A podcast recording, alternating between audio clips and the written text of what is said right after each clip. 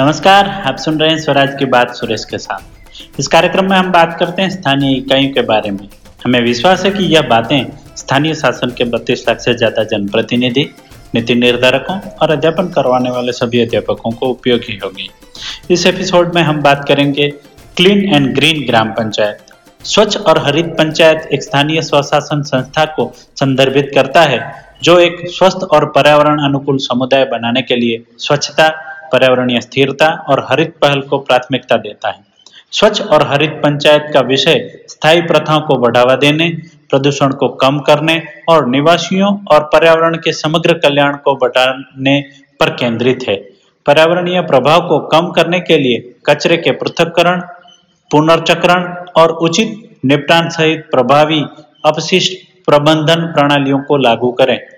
सार्वजनिक स्थानों, सड़कों और जल निकायों को साफ़ रखने के लिए समुदाय के सदस्यों, स्कूलों और स्थानीय संगठनों को शामिल करके नियमित स्वच्छता अभियान आयोजित करें।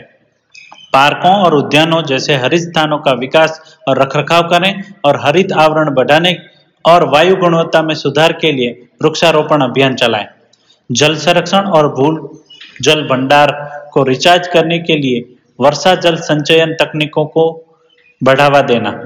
सौर ऊर्जा जैसे नवीनीकरण ऊर्जा स्रोतों को अपनाने को प्रोत्साहित करें, जीवाश्म ईंधन पर निर्भरता कम करें और हरित पर्यावरण में योगदान दें। पंचायत के भीतर वायु और जल प्रदूषण को संबोधित करने के लिए नियमों को लागू करना और प्रदूषण नियंत्रण उपायों को लागू करना। जैविक खेती और जल कुशल सिंचाई विधियों जैसी टिकाऊ कृषि पद्धतियों को प्रोत्साहित करें। हरित प्रथा को बढ़ावा देने के लिए, जैविक कचरे को कम करने के लिए सामुदायिक उद्यान और खाद केंद्रित, केंद्र स्थापित करें।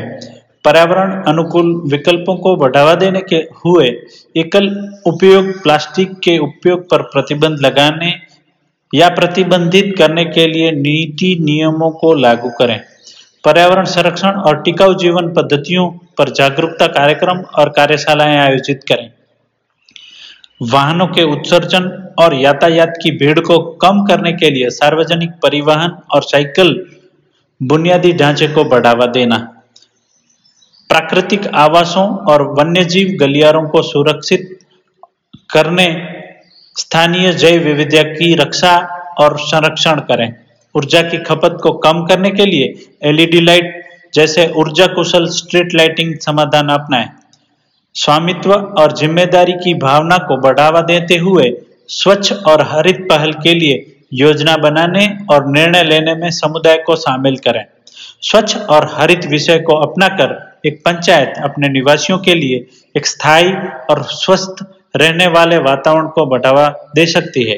पर्यावरण के प्रति जागरूक व्यवहार को बढ़ावा दे सकती है और पर्यावरण संरक्षण की दिशा में बड़े वैश्विक प्रयासों में योगदान कर सकती है। स्वच्छ और हरित पंचायत हासिल करने के लिए स्थानीय अधिकारियों, निवासियों और हितधारकों की सामूहिक प्रतिबद्धता आवश्यक है। आपको हमारा आज का ये एपिसोड कैसा लगा, अपने सुझाव हमें ज़रूर भेजें।